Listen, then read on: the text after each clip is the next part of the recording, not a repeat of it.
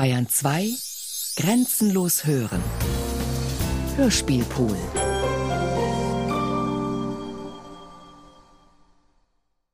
Ende der 90er Jahre, bei den Dreharbeiten mit der Schwester des ermordeten Willi Graf und anderen Zeugen des Münchner Widerstandes, fiel mir auf, dass der Freundeskreis der Weißen Rose oft nur mit den Geschwistern Scholl gleichgesetzt wird. Es waren aber Menschen in ganz Deutschland beteiligt, denn auch nach dem Tod von Christoph Probst und der Geschwister Scholl blieben die Flugblätter in der Welt. Studenten des Nobelpreisträgers Heinrich Wieland am Münchner Chemischen Institut vervielfältigten sie. Sie gingen von Hand zu Hand, gelangten nach Berlin, in andere Städte. Traute Lafrenz etwa, die Freundin von Hans Scholl, brachte Flugblätter nach Hamburg, wird von einem Klassenkameraden verraten und kam in Haft. Ihr drohte die Todesstrafe. Es folgten noch weitere Prozesse des Volksgerichtshofs und es gab Tote. Ende 1943 aber werfen sogar britische Flugzeuge Hunderttausende des sechsten Flugblatts über Deutschland ab. Die ehemaligen Studentinnen und Studenten am Chemischen Institut riskierten mit der Weitergabe der Flugblätter ihr Leben. Außerdem zum Tode verurteilten Hans Leibelt überstanden sie Gestapo-Verhör und Volksgerichtshof. Die dem folgenden O-Ton-Hörspiel zugrunde liegenden Interviews mit den Gefährten und Freundinnen der Ermordeten wurden von mir im Zusammenhang mit der Arbeit am Dokumentarfilm Die Widerständigen in den Jahren 2000 bis 2004 geführt. Alle diese Zeugen sind beteiligte Mitstreiter. 60 Jahre danach war es der allerletzte Moment für ein lebendiges Festhalten ihrer Sicht gegenüber Verrat und falscher Anklagen in den noch erhaltenen Gerichtsakten. Uns hat ja nie jemand gefragt, hörte ich oft und indem ich sie nicht schweigen ließ, kamen mehr und mehr die bitteren Erinnerungen hoch, die eisige Einsamkeit der Gefängnishaft, der unwürdige Prozess vor dem Volksgerichtshof in Donauwörth. Für ihren Mut und ihre Opferbereitschaft ernteten die Befragten, die die Flugblattaktion der Weißen Rose unterstützten, nur wenig. Die Anerkennung einer breiten Öffentlichkeit wurde ihnen versagt, fast niemand kennt ihre Namen, Einige von ihnen blieben bis heute ungehört. Wir können sie jetzt hören. Wie beiläufig berichten sie von scheinbar Vergangenem, und gerade deshalb rufen ihre Berichte unausweichlich die Frage nach Gegenwärtigem hervor, nach unserem Verhalten heute. Wagnis Weiße Rose. Ihr Geist lebt weiter. Von Katrin Seibold und Michael Farin.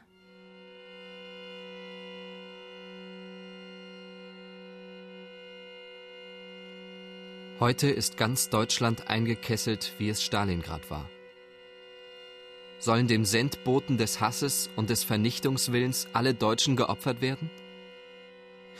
Ihm, der die Juden zu Tode marterte, die Hälfte der Polen ausrottete, Russland vernichten wollte, ihm, der euch Freiheit, Frieden, Familienglück, Hoffnung und Frohsinn nahm und dafür Inflationsgeld gab? Das soll, das darf nicht sein. Hitler und sein Regime muss fallen, damit Deutschland weiterlebt. Entscheidet euch. Stalingrad unter Untergang oder Tripolis und die hoffnungsvolle Zukunft. Und wenn ihr euch entschieden habt, dann handelt.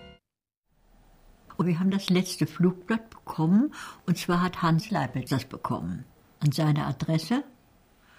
Und ich weiß, dass der damit mit dem Brief ins Labor kam zu mir und mir freudestrahlend dieses Flugblatt zeigte, da hat endlich mal jemand etwas geschrieben, was wir nur sprechen konnten und haben es mit Begeisterung gelesen. Wir wussten auch nicht, von wem es war. Und dann, ich weiß nicht mehr genau, ob das am 17. oder 18. war, aber wir hörten dann auch sofort, dass da zwei Studenten in der Uni verhaftet sind, weil sie Flugblätter runtergeworfen haben. Und dann hörten wir, dass die äh, im Gestapo-Heft waren, mit noch einem Dritten, dessen Namen wir gar nicht wussten. Das ging sehr schnell. Und dass sie dann verhandelt wurden und sofort hingerichtet wurden. Dann haben wir uns ganz einfach gesagt, keiner macht das jetzt weiter. Denn die, die die Flugblätter runtergeworfen hatten, die werden sie auch gemacht haben. Also machen wir das weiter. Es ist notwendig. Dann haben wir das im Institut an uns zuverlässig Erscheinende gegeben. Wir haben es keinem gegeben, von dem wir wussten, dass er sehr regimetreu ist. Jeder, der etwas nachdenkt, müsste sehen, wohin Krieg und Nationalsozialismus treiben. In absolute Unfreiheit und Willkür. Und das fing ja an mit Kommilitonen, Kommilitonen, ja. Und war ein Aufruf an die Studenten. Kommilitoninnen, Kommilitonen. Erschüttert steht unser Volk vor dem Untergang der Männer von Stalingrad. 330.000 deutsche Männer hat die geniale Strategie des Weltkriegsgefreiten sinn- und verantwortungslos in Tod und Verderben gehetzt. Führer, wir danken dir. Es gärt im deutschen Volk. Wollen wir weiter einem Dilettanten das Schicksal unserer Armeen anvertrauen? Wollen wir den niedrigsten Machtinstinkten einer Parteiklicke den Rest unserer deutschen Jugend opfern? Nimmermehr. Und da haben wir das Flugblatt abgeschrieben. Mit Kopien so viel wie es geht. Mal habe ich getippt, mal hat er getippt. Man konnte hier nur zwei bis drei Durchschläge machen. außerdem war das eine Reiseschreibmaschine. Eine Schreibmaschine von Hans. Aber wir wollten das äh, weiter kundtun diese Botschaft. Der Tag der Abrechnung ist gekommen. Der Abrechnung der deutschen Jugend mit der verabscheuungswürdigsten Tyrannis, die unser Volke erduldet hat. Im Namen des ganzen deutschen Volkes fordern wir vom Staat Adolf Hitlers die persönliche Freiheit, das kostbarste Gut der Deutschen, zurück, um das er uns in der erbärmlichsten Weise betrogen. Und haben überlegt, schreiben wir was drüber. Hatten zuerst gedacht, den Körper könnt ihr töten, aber den Geist nicht, das war uns zu lang. Und dann kam, und ihr Geist lebt trotzdem weiter. Und das haben wir dann Institut weitergegeben. Manche haben es ja behalten, manche haben es uns wiedergegeben, manche wollten es gar nicht haben und haben es auch mit nach Hamburg gebracht und das war wichtig.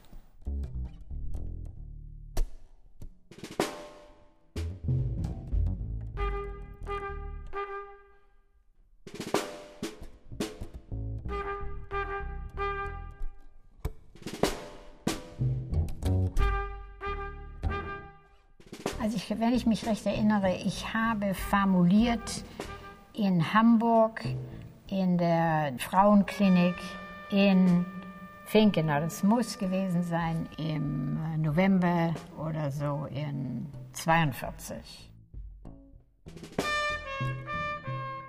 Wenn ich nach Hamburg kam, einmal hat man sich immer mit Erna Stahl unterhalten. Irgendwie hat sie ein in die Wohnung eingeladen und dann hat man so ein bisschen erzählt, was man gemacht hat und wie es sei und wo wer war. Und es war so ein bisschen Zentrum für einige von uns. Es muss im November gewesen sein, als ich da die restlichen Flugblätter, die ich noch hatte, eines von Churchill war das äh, runter und dann genommen habe und bei meinem Besuch in Hamburg dann an Heinz Kucharski abgegeben habe. Und dann habe ich eigentlich, weil ich sonst mit Kucharski lange keine Verbindung hatte, ihn aufgesucht und habe ihm das gegeben. Und da hat er dann sofort nach mehreren noch gefragt und äh, der hat dann gefragt, habt ihr nicht noch mehr?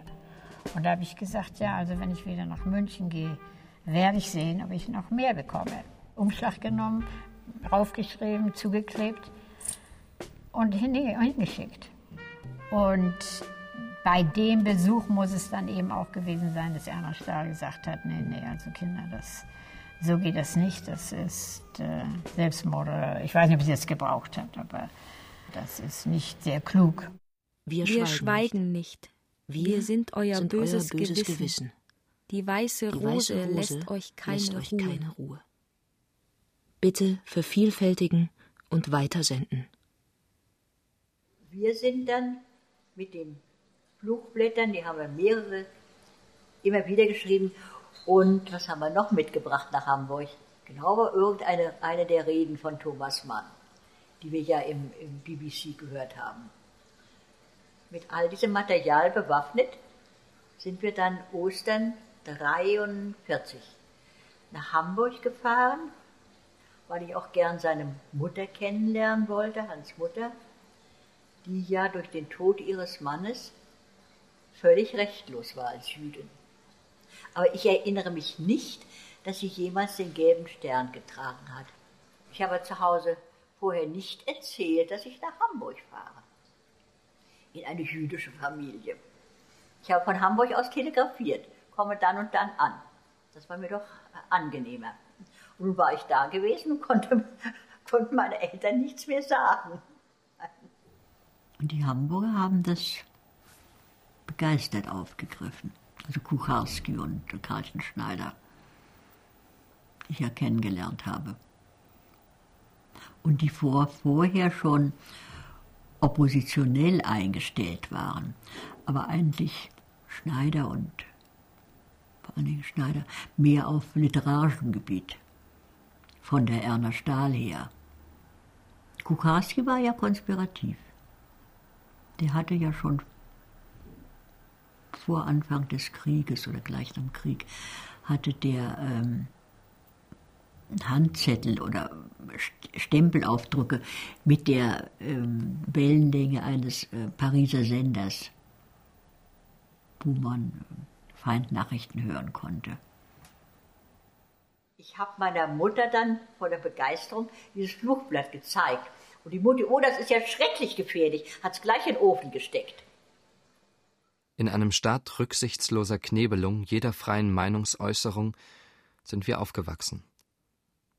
HJ, SA und SS haben uns in den fruchtbarsten Bildungsjahren unseres Lebens zu uniformieren, zu revolutionieren, zu narkotisieren versucht.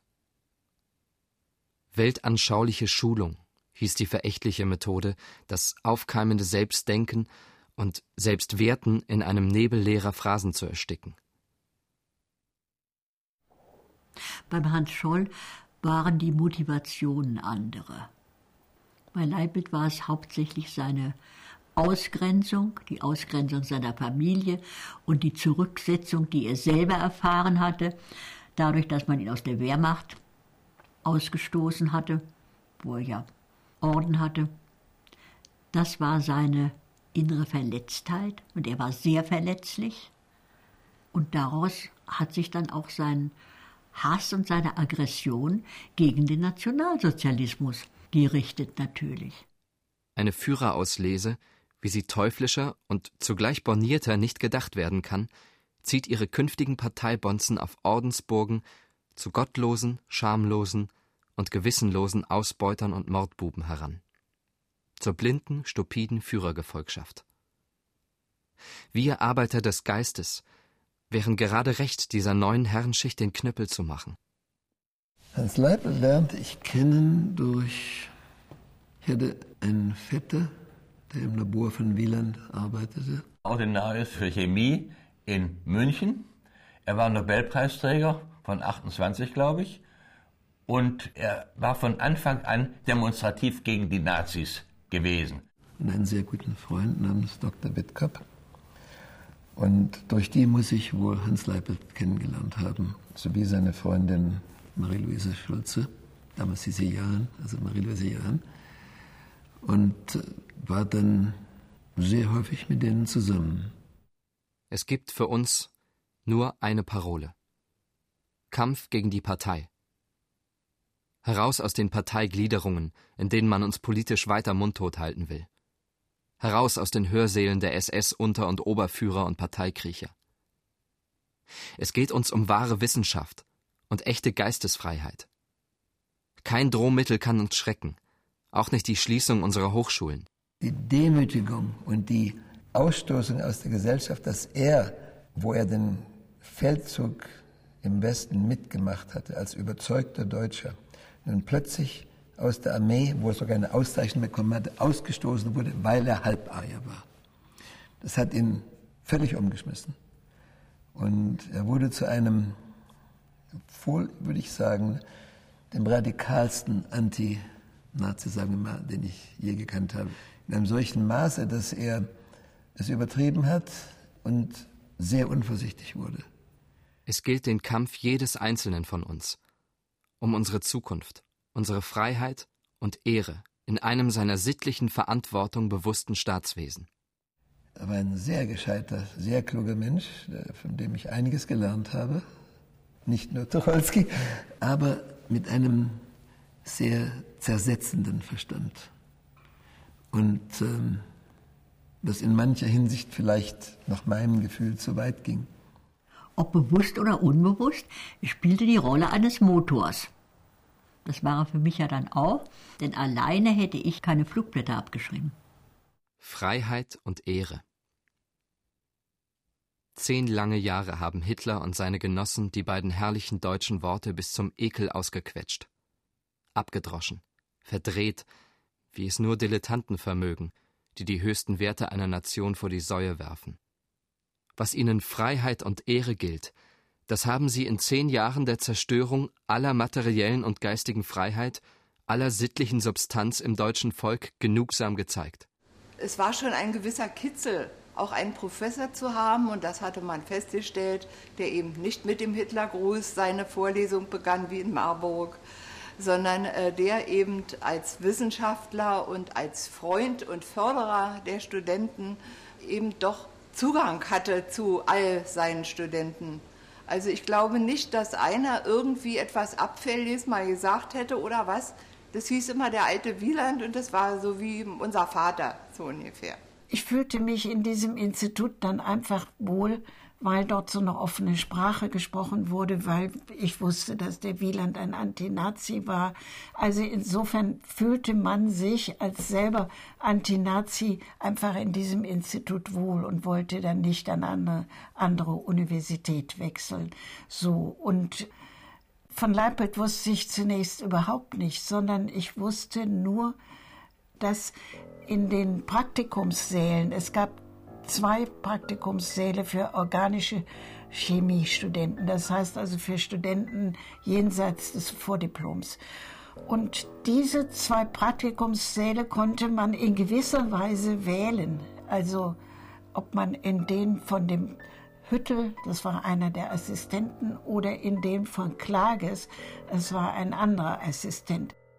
Und dieser Hüttelsaal wurde von den Studenten damals der Ghetto-Saal genannt, weil in ihm wesentlich mehr halbjüdische Studenten studierten als in dem anderen Saal. Denn wir hatten ja recht viele, ich möchte sagen, ich weiß es nicht genau, aber bis zu 30 Prozent Studierende, die äh, nicht arischer Abstammung waren und die eigentlich hätten an einer anderen äh, Universität gar nicht studieren dürfen dadurch kam auch zustande, dass man wusste, wir haben einen Schirmherr und das ist unser Geheimrat Wieland, der sich für alle einsetzte und äh, sicherlich auch ganz besonders für diejenigen, die eben jetzt eben so im Abseits standen.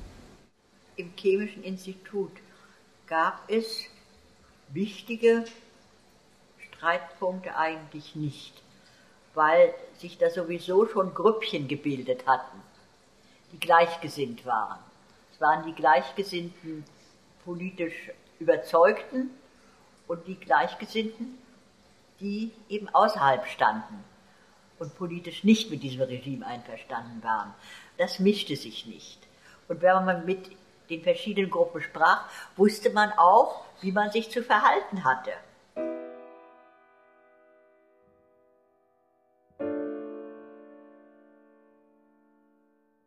Im Wintersemester 1941 ist er mir in München im Labor aufgefallen, weil er ziemlich laut und sehr lebendig über Literatur sprach. Das war eine Literatur, die ich auch bevorzugt habe und die es äh, an sich nicht mehr gab. Und das machte mich aufmerksam. Ich glaube, ich bin zu ihm hingegangen und habe ihn gefragt, was er denn da so liest. Das war ja überhaupt mein Testpunkt, wenn ich jemanden kennenlernte, um seine politische Einstellung zu erfahren. Und da merkte ich, dass er dieselben Dinge gerne liest, die ich auch gerne lese. Und so sind wir eigentlich ins Gespräch gekommen zunächst. Und dann haben wir zusammen Mittag gegessen. Als der Winter vorbei war, sind wir dann im englischen Garten spazieren gegangen. Und da hat er mir dann erzählt, dass er ja eigentlich auch ein Ausgesetzter ist, dass er eine jüdische Mutter hat und seine Schwester eben auch halb, sogenannte Halbjüdin ist, sein Vater eine kleine Fabrik hat und so haben wir uns dann, möchte ich sagen, beide ineinander verliebt.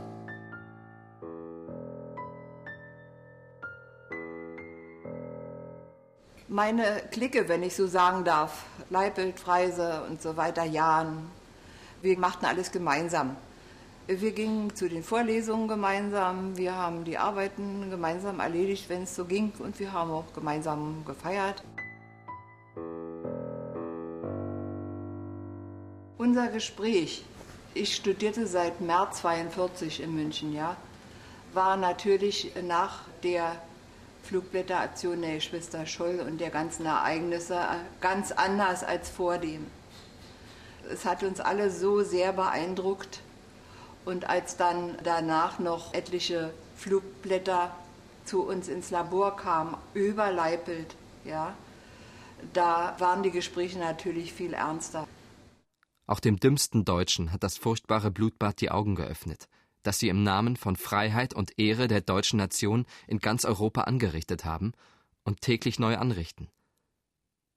Der deutsche Name bleibt für immer geschändet, wenn nicht die deutsche Jugend endlich aufsteht, Recht und Sühn zugleich, ihre Peiniger zerschmettert und ein neues geistiges Europa aufrichtet. Ich selber habe Flugblätter gelesen. Ich habe auch das letzte Flugblatt mit nach Hause genommen nach Berlin, um es meinen Eltern zu zeigen und um die ein bisschen aufzumöbeln und ihnen klarzumachen, worum es mir geht, ja? Studentinnen, Studenten. Auf uns sieht das deutsche Volk. Von uns erwartet es, wie 1813 die Brechung des Napoleonischen, so 1943 die Brechung des nationalsozialistischen Terrors aus der Macht des Geistes. Beresina und Stalingrad flammen im Osten auf. Die Toten von Stalingrad beschwören uns. Ich habe eines Tages ein Flugblatt von Hans Leipelt bekommen. Frisch auf, mein Volk. Die Flammenzeichen rauchen. Das hat auch Professor Huber mitentworfen. Es war gerade ein, Osterurlaub äh, vor der Tür und da habe ich das in meinen Koffer gepackt, ganz unten alle Wäsche rauf, denn ich, es war mir klar, dass das keiner finden sollte. Unser Volk steht im Aufbruch gegen die Verknechtung Europas durch den Nationalsozialismus, im neuen gläubigen Durchbruch von Freiheit und Ehre. Dass äh, Hans Leipelt die Flugblätter abgezogen hat, wusste ich nicht. Das hat er mir auch nicht gesagt.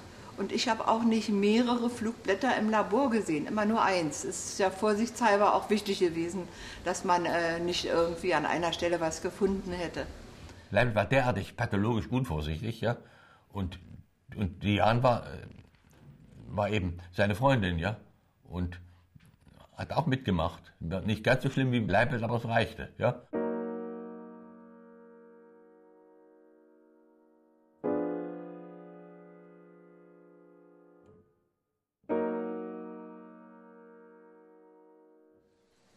Und dann kamen große Semesterferien, war ja sowieso Ruhe.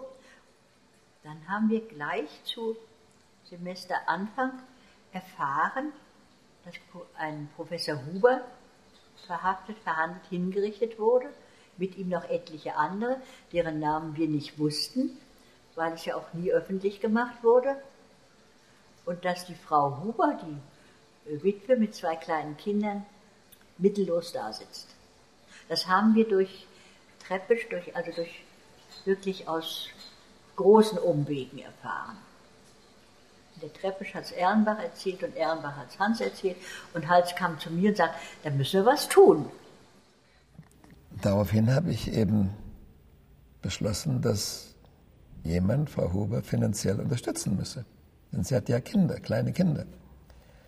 Ich habe eine Sammelaktion für Frau Huber angefangen, zu denen unter anderem Hans Leibniz beigetragen hat, bis er verhaftet wurde. Das erste Geld, was ich zusammengetrieben habe, brachte ich persönlich in ihr Haus in Greifelfing. Und dann fand sie das zu riskant. Ich bin natürlich in voller Uniform hin, weil ich dachte, das ist vielleicht weniger auffällig. Vorher wurden wir angesprochen beim Mittagessen von Hans Leibelt. Das weiß ich auch noch genau. Und Valentin Freise hat gesagt, naja, also er hat ja wenig Geld und er könnte gar nichts so geben und so weiter. Und ich war ja in einer besseren Situation, dass ich von zu Hause noch Taschengeld bekam. Und da habe ich dann äh, danach, nach dem Mittagessen, dem Hans einen Geldschein gegeben. Und es war auch davon die Rede, er kann es ja nicht äh, direkt geben, denn das wird ja sicherlich alles beschattet werden oder was. Die Situation war klar, dass man jetzt guckt, wer äh, unternimmt was für die Familie Huber, sondern er wusste das noch nicht. Und äh, wie ich später erfahren habe, hat er das im Briefkasten abgeliefert. Für die Gestapo war das eine hochverräterische Tätigkeit, weil damit die Leute sozusagen, wir helfen euch, auch wenn ihr verhaftet werdet. Es, es gab ja die Rote Hilfe dass also die Familie doch unterstützt wurde. Ja? Und da wurde gesagt, dass das wäre dazu, Leibel behauptet, äh, mit Recht wahrscheinlich, er hat nichts davon gewusst. Aber jedenfalls schon, die, die, das war ja schon eine Unterstützung äh, der Leute, die gegen den Staat gewesen waren. Also wenn jemand sich an dieser Spende beteiligte, war er mit Sicherheit kein Nazi. Und dann interessiert er sich für die Gestapo dafür.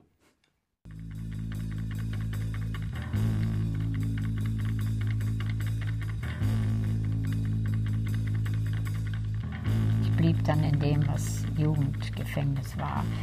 Nur dann, als es eben näher zur Entlassung kam, da wurde ich einmal zu der, ich weiß nicht, wie die nannten, Oberin oder jedenfalls der Leiterin gerufen und sagte, ja, sie wüssten nicht und da war ein Prozess im Gange. Sagte sie irgendwas in, in der Stadt und ich habe nicht Hamburg gesagt, aber irgendeine andere Stadt genannt. Und, und ich wusste aber auch nicht. Und sie sagte, wenn sie bis da und dahin nicht äh, noch mehr hörte, dann müsste sie mich entlassen. Aber sie wüsste nicht, da sei irgendwo ein Prozess im Gange. Dann bin ich entlassen worden und dann bin ich zu meinen Eltern nach Hause gekommen. Und dann habe ich eben erfahren, dass Heinz Kocharski und Erna Stahl und andere verhaftet wurden. Und dass die Gestapo wieder eine, eine Haussuchung gemacht hat bei meinen Eltern. Und dann kam ich in die Edstraße. Das war dann auch nicht sehr lange, aber dann wurde ich von SS-Männern nach Hamburg befördert. Und dann, dann kamen wir an, wohl irgendwie am, am Hauptbahnhof. Und dann wurde ich sofort zu unserem Vernehmer geführt. Also zuerst mal hat er mir ein Protokoll von etwa 50 Seiten vorgelegt, was ihm dieser Kucharski, den ich dauernd auf meinen Lippen hatte, erzählt hat, was ich alles gesagt hätte, getan hätte.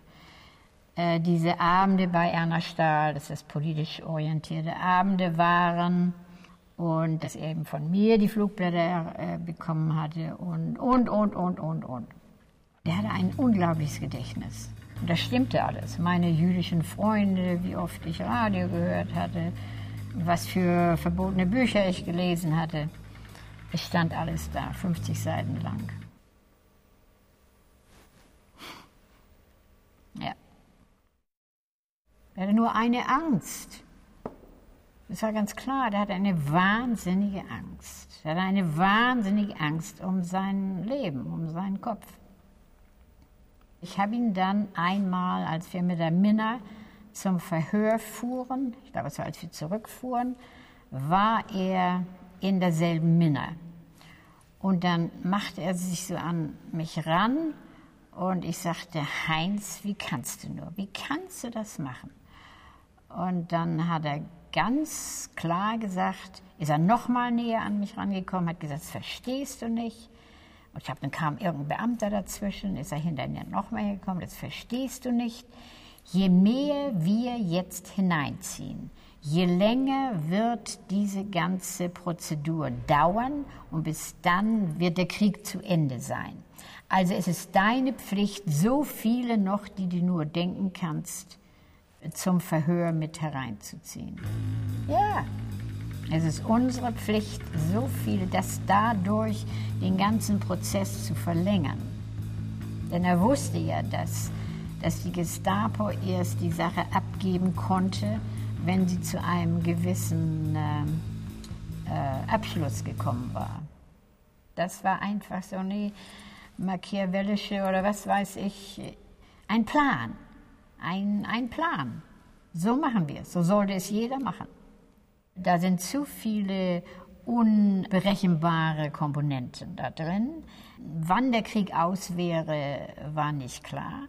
Was dann die Gestapo trotzdem machte, obwohl sie ihm wahrscheinlich seinen Kopf zu behalten versprochen hatte, war auch nicht klar. Nichts war klar.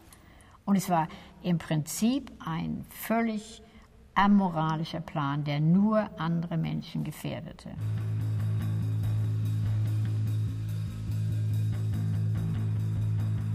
Es war so eine lange, es war eine Rotenbaumchaussee, so eine lange Treppe runter. Und wie die mich dann runterzogen, da stand meine Mutter unten vor der Tür. Also auf, schon drin, weil ich mich ja sehen sollte. Und dann weiß ich noch, dann haben sie mich in die Männer rein und dann habe ich geheult also laut. Und da waren so zwei ältere Gefangene, die schon, das sah man ja ihren Gesichtern, wenn ich schon Jahre da war, nicht. Die haben mich dann so angeguckt und gesagt, Mensch, du hast so viel Zeit in der Zelle später, lass uns in Ruhe mit dem Zeug. hatten sie auch recht, hatte viel Zeit später in der Zelle. Und die wollten das nicht mehr hören, die hatten so viel gehört. Waren zwei sehr nette Männer.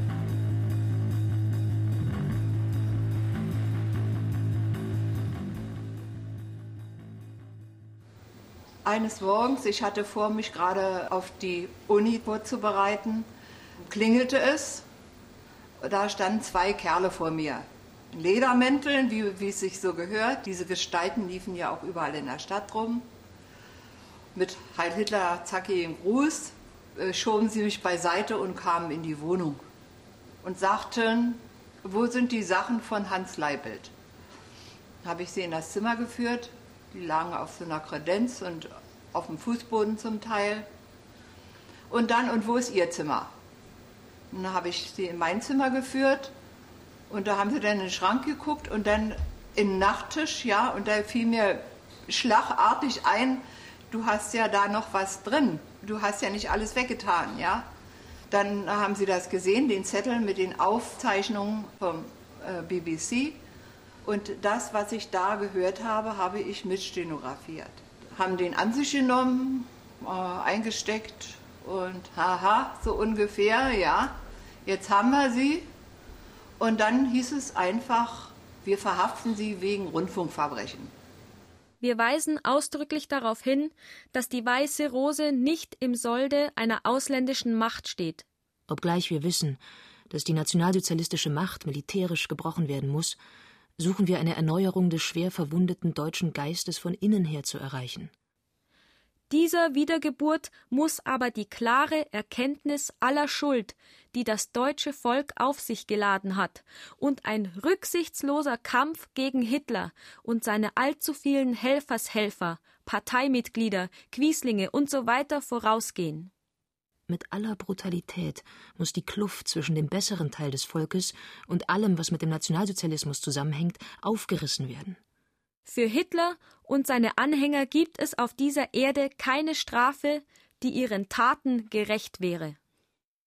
Und dann bin ich ins Institut gegangen und begegnete dem, dem Herrn Holzer und der sagte mir, Ihren Freund Leipelt haben Sie verhaftet. Ja, und da war mir klar, dass ich auch dran kommen würde. Ja und dass er am nächsten Morgen dann geklingelt hat um 8 Uhr. Und da, da war mir klar, wer es war, ja. Nichts ist eines Kulturvolkes unwürdiger, als sich ohne Widerstand von einer verantwortungslosen und dunklen Trieben ergebenen Herrscherklicke regieren zu lassen. Und ich habe noch einige Dinge vom Kästner verbrannt, die Leibniz geschrieben hatte, ja. Leibniz hat halt verbreitet, das muss ich sagen. Die Kästner-Gedichte hat er immer abgeschrieben und dann kopiert und, und weitergegeben. Und davon hatte ich auch was. Jedenfalls, das war weg, ja. Dann kam eben der Gestapo und hat mir aber freundlicherweise, sehr freundlich, hat gesagt, wir müssen vielleicht noch ein paar Tage bei uns bleiben und essen Sie mal ruhig erst frühstücken, ja. Und nun dann, dann war's eben. Aber aus Liebe zu kommenden Generationen muss nach Beendigung des Krieges ein Exempel statuiert werden, dass niemand auch nur die geringste Lust je verspüren sollte, Ähnliches aufs Neue zu versuchen. Dann kam ich mal ins Labor und hörte, Hans ist verhaftet. Und da ahnte ich, nun ja, dann komme ich ran. Hans hatte ja doch recht viel belastendes Material. Ich ja auch. Aber ich habe das dann noch auf dem Balkon von Wittenstein, habe ich das dann noch verbrannt. Die Briefe seiner Mutter, sehr schöne Briefe und Flugblatt und äh, Reden von Thomas Mann und Zu ihrer Beruhigung möchten wir noch hinzufügen, dass die Adressen der Leser der Weißen Rose nirgendwo schriftlich niedergelegt sind. Die Adressen sind willkürlich Adressbüchern entnommen. Wir hatten auch Flugblätter von dem Nationalkomitee Freies Deutschland, die mir ein Kollege brachte, der aus Russland kam und der dann von uns das sechste Flugblatt mitnahm, das er an der Front verteilen sollte, der Walter Rapp. Und das habe ich alles verbrannt. Und der Hans ist nicht mehr dazu gekommen, das zu verbrennen. Und dann habe ich gewartet, weil ich auch nicht wusste, wohin, und dann mache ich mich ja schuldig. Und dann kommen womöglich meine Eltern dran. Das wollte ich auf keinen Fall.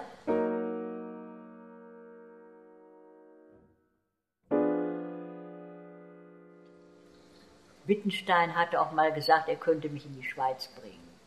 Wie weit das stichhaltig ist, weiß ich nicht. Und wovon hätte ich dort leben sollen? Also, habe ich gewartet. Und habe eigentlich ab morgens um 5 Uhr gewartet. Es hieß, die kommen früh und äh, nehmen einen mit, aber sie kamen nicht früh, sondern sie kamen zu mir ins Labor. Wurde ich von dem Sekretariat, ja, da sind zwei Herren, die möchten Sie sprechen. Da wusste ich ja, was los war. Und dann sind sie mit mir nach Haus in meine Pension gefahren, haben alles furchtbar durchgewühlt und fanden dann doch einiges, was ihnen nicht passte. Ich weiß gar nicht mehr was, das war ja wahrscheinlich minimal, aber es passte ihnen nicht. Und dann haben sie mich mitgenommen. Nehmen Sie sich eine Zahnbürste mit. Dieses. Das war ein ganz warmer Oktober, das weiß ich noch.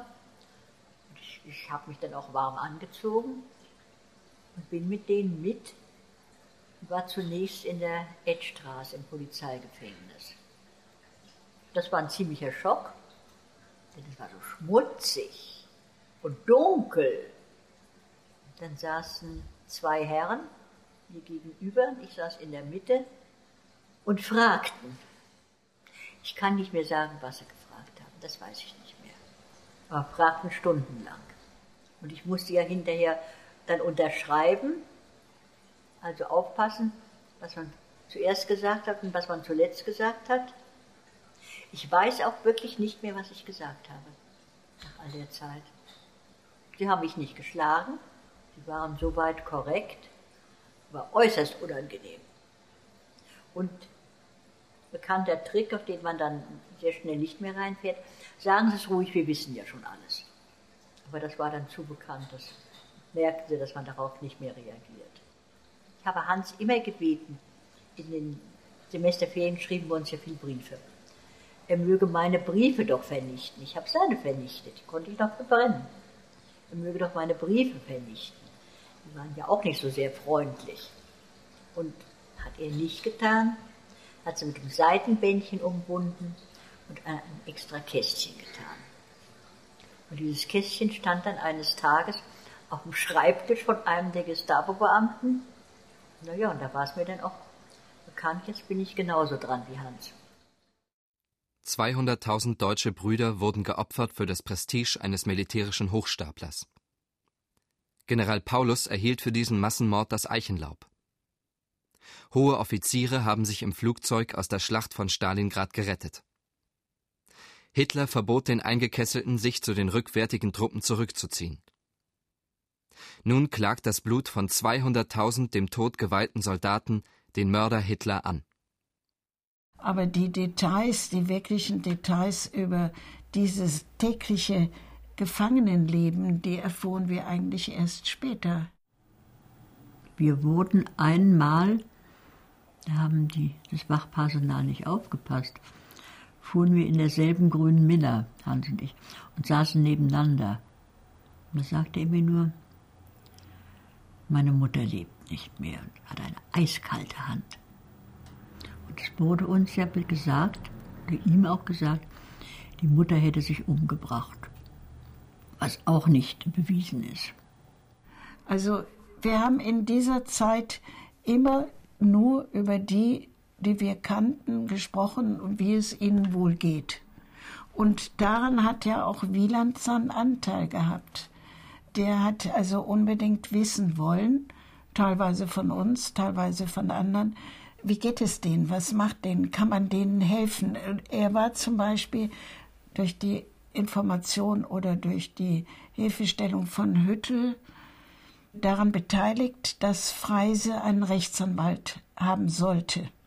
Und dann wurde ein Rechtsanwalt gesucht. Ich weiß nicht genau, wie Sie gerade auf den kamen. Es war ein Herr Weinberger, ein sehr agiler, älterer Anwalt, der auch meinte, in, auch in einem Volksgerichtshofprozess brauche man Entlastungszeugen. Und der dann die Frage aufwarf, ob wohl der Wieland sich als Entlastungszeuge zur Verfügung stellen würde.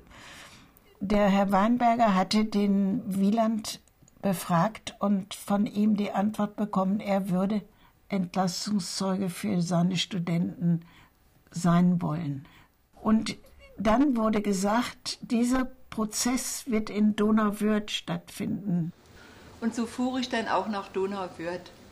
Mein Pflichtanwalt hatte mich für den nächsten Tag bestellt. Und da war ich ja schon einen Tag früher da. Und da ich Hunger hatte, dachte ich, jetzt isst du was. Und da waren aber die Tische besetzt bis auf ein großer, runder Tisch. Und da stand zwar bestellt drauf, ja. Und da sagte der Kellner, aber wenn Sie schnell essen, ja, dann äh, können Sie ruhig hier Platz nehmen. Ja, ich hatte bestellt und auf einmal erschienen da fünf Männer die setzten sich an den runden Tisch rum. Die waren sehr nett, sehr höflich. Vergesst auch nicht die kleinen Schurken dieses Systems. Merkt euch die Namen, auf dass keiner entkomme. Es soll ihnen nicht gelingen, in letzter Minute noch nach diesen Scheußlichkeiten die Fahne zu wechseln und so zu tun, als ob nichts gewesen wäre.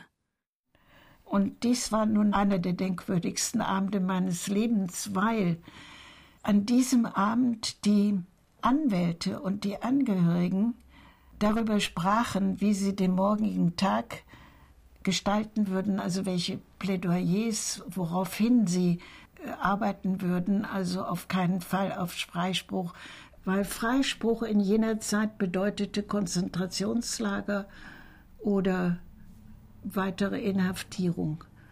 Das wusste man, das wusste auch ich schon vorher.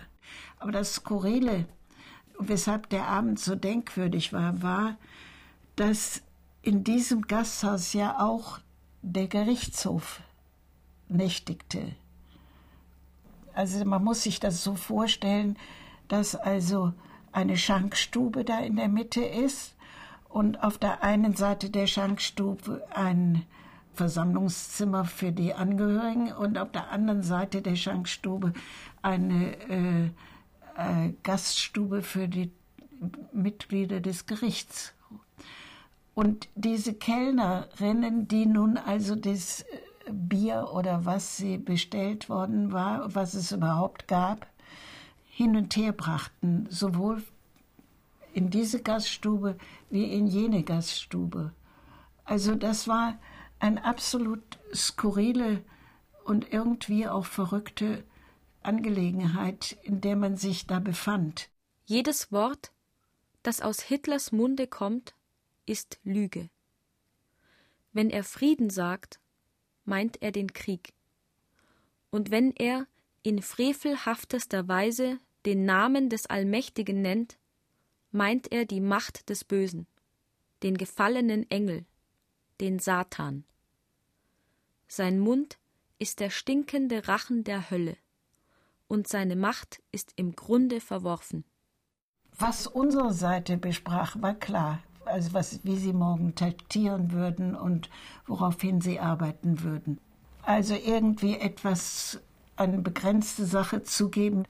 Also der Pfizer hat zugegeben, Feindsender abgehört zu haben. Also äh, ohne dagegen protestiert zu haben und sowas. Also das nenne ich jetzt so im Jargon dieser Anwälte, war das eine begrenzte Straftat. Und diese lieber zugeben, weil das andere zu gefährlich war, freigesprochen zu werden. Die wurden nun alle reingeführt. Hans Leipitz sah mich stinke, winke und, und freute sich nun. Neben mir saß Valentin Freise, der hat sich auch gefreut und dann kamen die Richter und ich sehe den Blick noch heute und das war wirklich ein Glückszufall sondergleichen. Die hatten mich erkannt, dass sie mich so viert hatten am Tag zuvor. Vergesst auch nicht die kleinen Schurken dieses Systems. Merkt euch die Namen, auf dass keiner entkomme. Und dann haben die getuschelt und dann ging das los. Na, dann wurden die einzelnen Fälle behandelt und dann kam ich ran immer wenn ich was sagen wollte, wir konnten uns ja äußern, alle konnten sich ja äußern, sie wurden ja gefragt, ja, da hat mir mein links sitzender Pflichtverteidiger immer auf den Schenkel gehauen, hat gesagt, denken Sie an Ihr Kind. So, es wurde alles im Keime erstickt. Dann war Pause.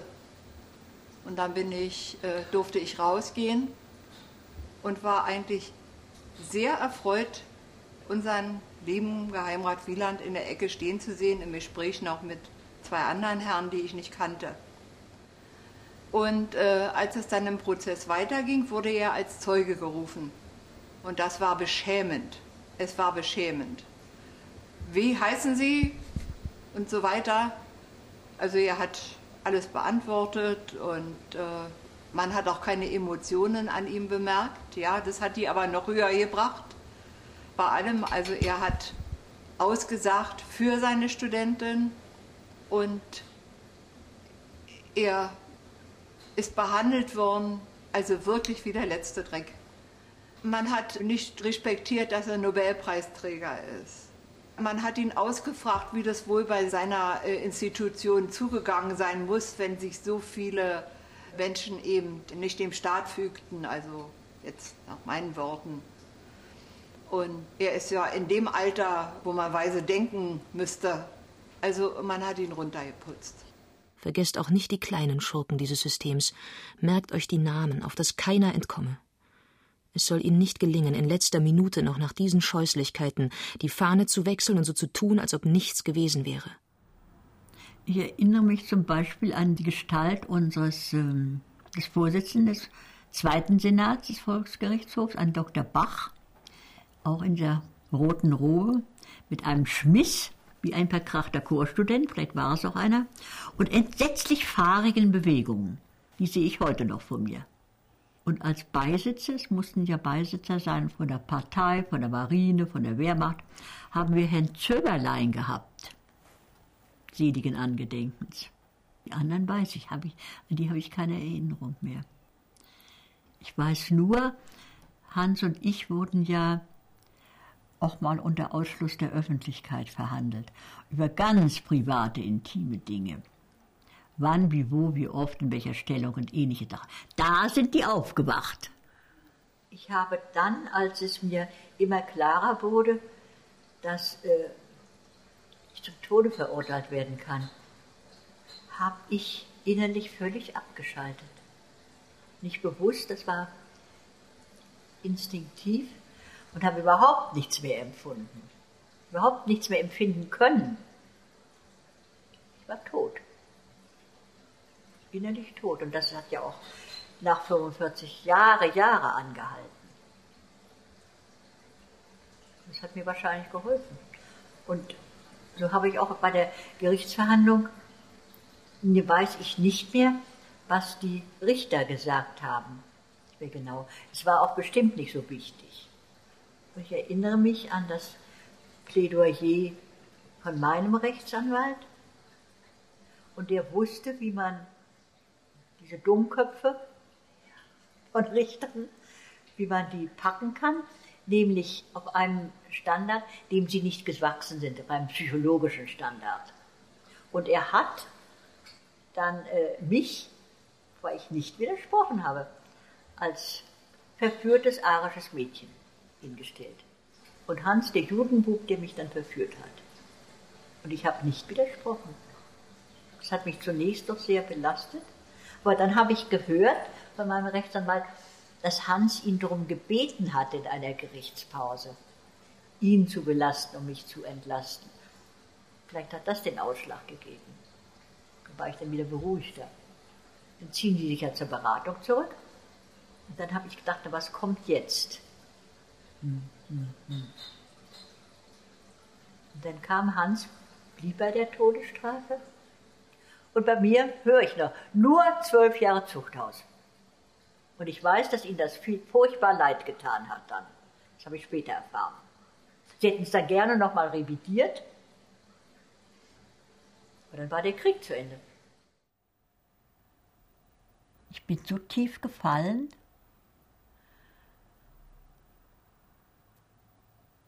Und ich war auch so hilflos.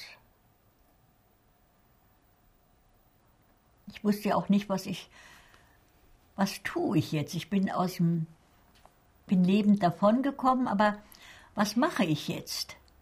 Ich wusste, ich, ich kann nicht mehr nach Hause. Da ist nichts mehr. War, war fürchterlich. Und nach dem, was äh, die Zeit 43 bis 45, da konnte ich auch nicht drüber sprechen.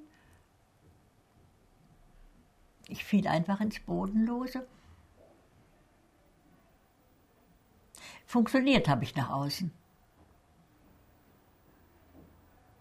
Aber gelebt habe ich nicht.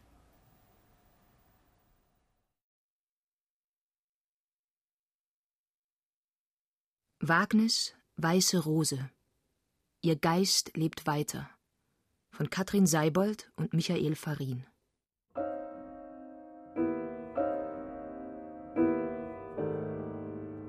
Mit Lieselotte Dreifeld-Hein, Gerda Freise, Valentin Freise, Traute Lafrenz Page, Marie-Louise Schulze-Jahn und Jürgen Wittenstein. Sowie Katja Bürkle, Julia Leubel und Tobias Schormann. Musik Zeitblom.